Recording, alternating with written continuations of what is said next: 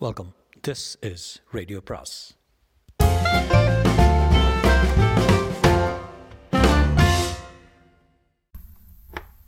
பொன்னியின் செல்வன் அத்தியாயம் நான்கு ஐயனார் கோவில். கெடில நதிக்கரையில் பாட்டனும் பேரனும் பேசிக்கொண்டிருந்த அதே சமயத்தில் கொள்ளிடத்தின் வடகரையில் உள்ள திருக்கானாட்டு உள்ளூர் என்னும் ஊரில் பழைய நண்பர்களான ஆழ்வார்க்கடியானும் வந்தியத்தேவரும் ஒரு வினோதமான காரியத்தில் ஈடுபட்டிருந்தார்கள். அக்காலத்தில் வட காவேரி ஆகிய கொள்ளிடமும் தென் காவேரியைப் போலவே புண்ணிய நதியாக கருதப்பட்டு வந்தது. துலா மாதத்தில் தினந்தோறும் கானாட்டு முள்ளூர் ஆலயத்தில் கோயில் கொண்டுள்ள சிவபெருமான் இடபாரூட கொள்ளிடக்கரைக்கு எழுந்தருளி ஸ்நானத்துக்கு வந்துள்ள பக்தர்களுக்கு சேவை தருவது வழக்கம். மத்தியான வேளையில் ஒவ்வொரு நாளும் உற்சவமாகவே இருக்கும். அக்கம்பக்கத்து கிராமங்களில் இருந்து பக்தர்கள் திரண்டு வருவார்கள். விஷ்ணு கோயில் அந்த ஊரில் சிறிதாக இருப்பினும் அந்த கோயிலில் இருந்தும் பகவான் கருட வாகனத்தில் ஆரோகணித்து கொள்ளிடக்கரைக்கு எழுந்தருள்வார். இவ்விதம் துலா மாதத்தில் வடகாவிரியில் ஸ்நானம் செய்வதற்காக வந்து கூடியிருந்த ஜனக்கூட்டத்தினிடையே ஆழ்வார்க்கடியான் ஒரு நாவல் கிளையை மண்ணில் நட்டு வைத்துக்கொண்டு நாவலோ நாவல் நாவலோ நாவல். இந்த நாலா நாவலம் தீவில் வைஷ்ணவ சமயமே மேலான சமயம் என்று நிலைநாட்டுவதற்காக வாதப்போர் புரிய வந்துள்ளேன்.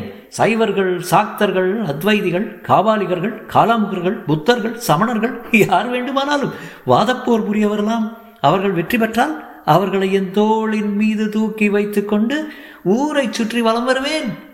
அவர்கள் தோற்றால் இடுப்பு துணியை தவிர மற்றதையெல்லாம் இங்கே கொடுத்து விட்டு போக வேண்டும் நாவலோ நாவல் என்று கத்திக் கொண்டிருந்தார்.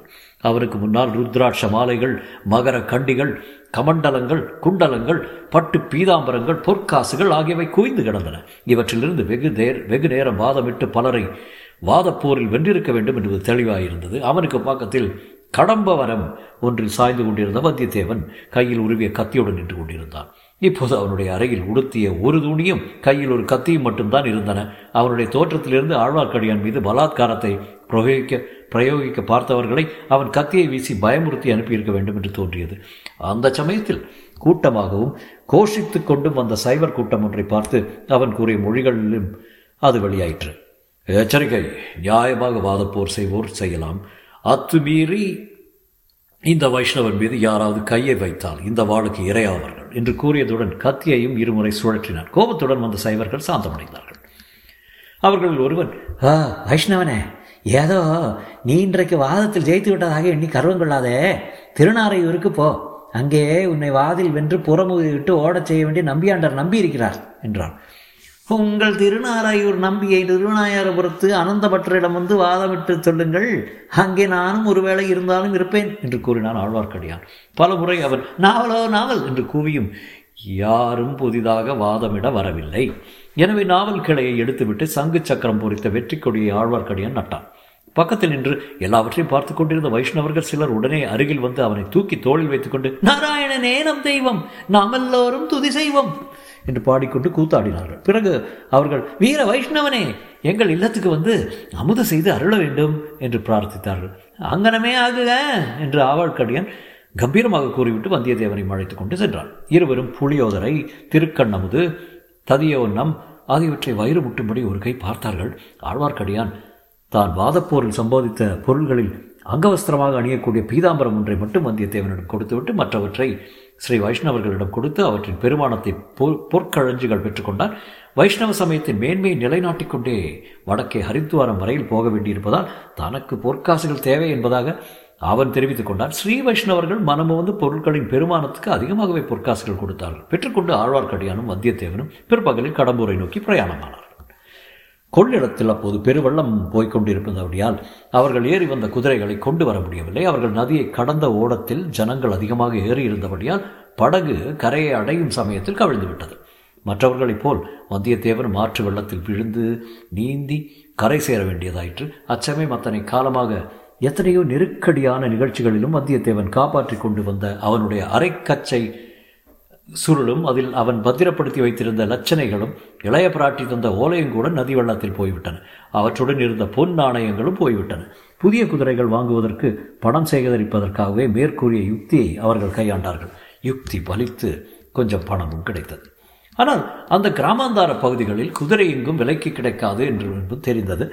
கடம்பூர் கிராமத்தில் வாரம் ஒரு நாள் நடைபெறும் சந்தையில் ஒருவேளை குதிரைகள் விற்பனைக்கு வரலாம். இல்லாவிடில் திருப்பாதிரி புலியூர் சென்று வாங்க வேண்டும்.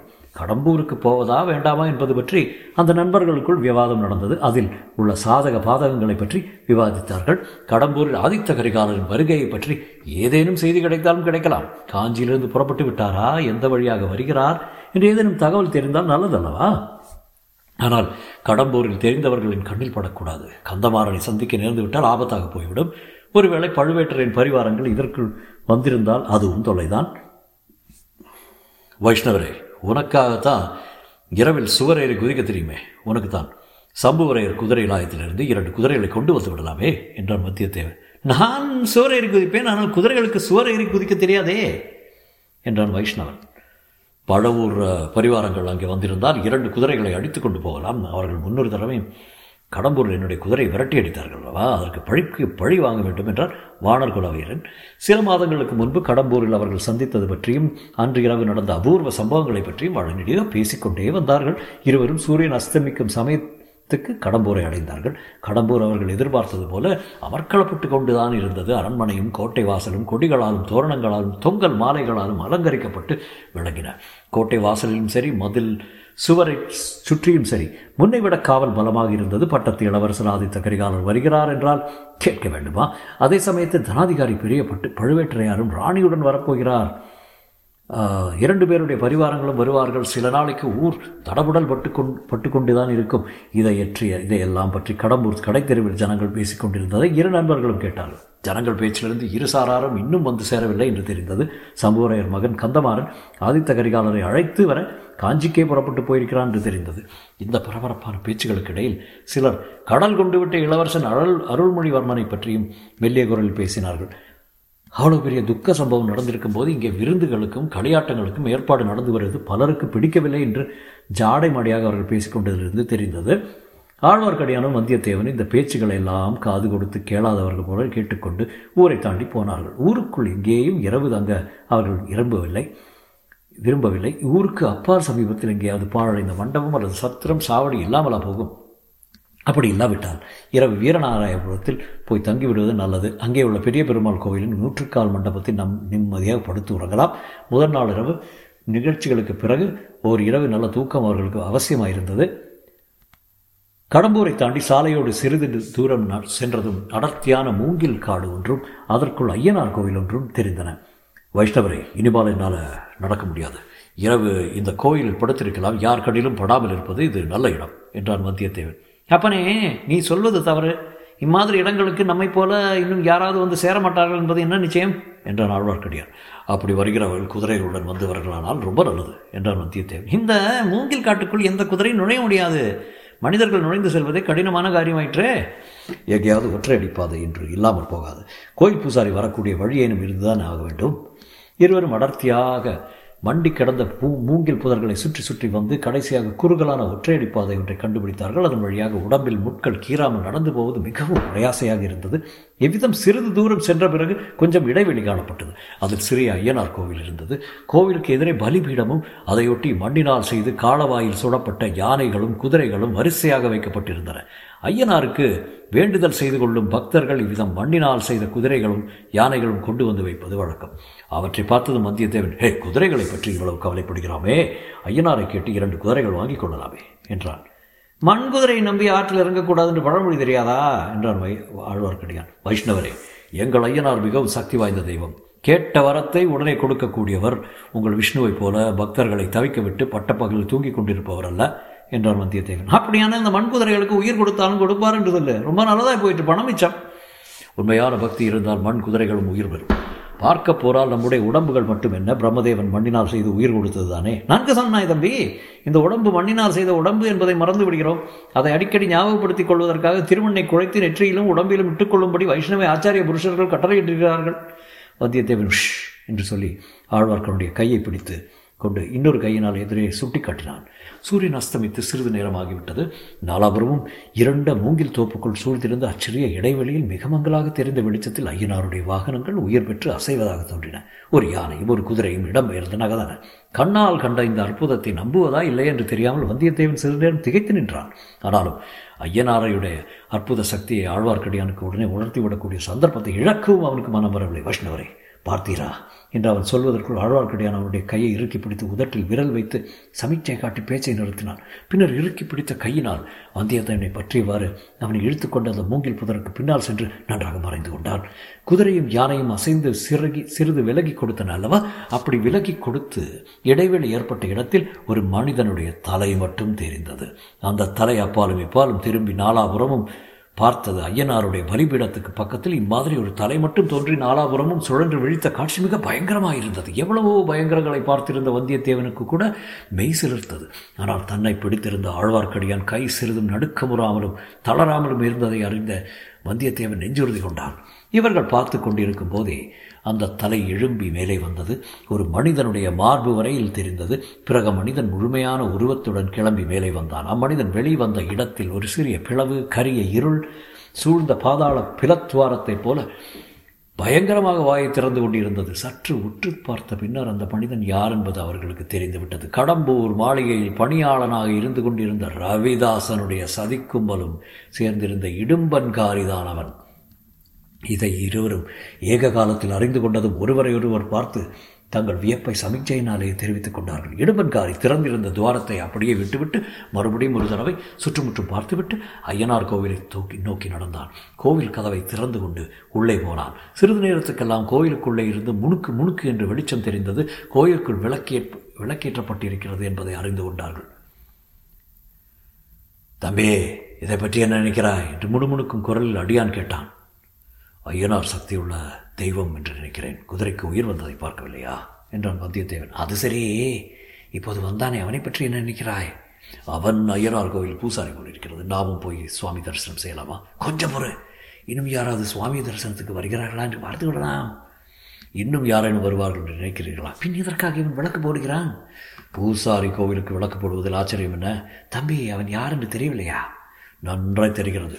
கொள்ளிடத்தின் தென்கரையில் எனக்கு குதிரை வாங்கி கொண்டு வந்து கொடுத்தானே அந்த இடும்பன்காரி இவன்தான். இப்போது இவனிடம் குதிரை கேட்கலாம் என்று பார்க்கிறேன். நல்ல யோசனை செய்தாய். உமக்கு பிடிக்கவில்லையா? இடும்பன்காரி உனக்கு குதிரை வாங்கி கொடுத்தவன் மட்டுமல்ல ரவிதாசன் கூட்டத்தை சேர்ந்தவன். அப்படியானால் இன்னொரு நல்ல யோசனை தோற்றுகிறது என்ன என்ன?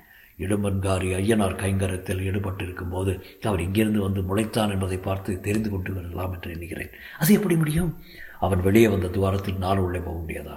முடியலாம் ஆனால் அதில் உள்ள அபாயங்கள் அபாயம் இல்லாத காரியம் இது அப்புறம் உன் இஷ்டம் வைஷ்ணவரே நீங்கள் இங்கே இருந்து என்ன நடக்கிறதுன்னு பார்த்து கொண்டிருங்கள். அதற்கு என்ன கஷ்டம்?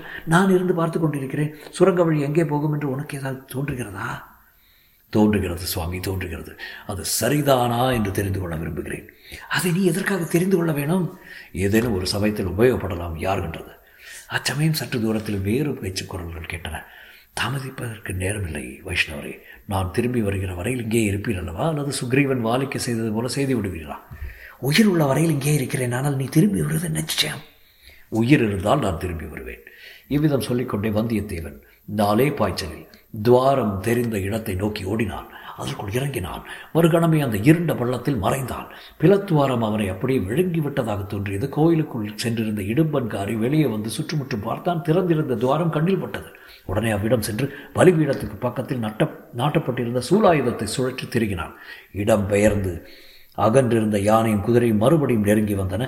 துவாரம் அடைப்பட்டு இருந்த இடம் தெரியாமல் மறைந்து விட்டது இந்த காரியத்தை செய்துவிட்டு இடும்பன்காரி மறுபடியும் வாசற்படி அண்டை வந்தான். அதே சமயத்தில் ரவிதாசன் சோமன் சாம்பவன் முதலவர்களும் வேறு திசையிலிருந்து வந்து சேர்ந்தார்கள்.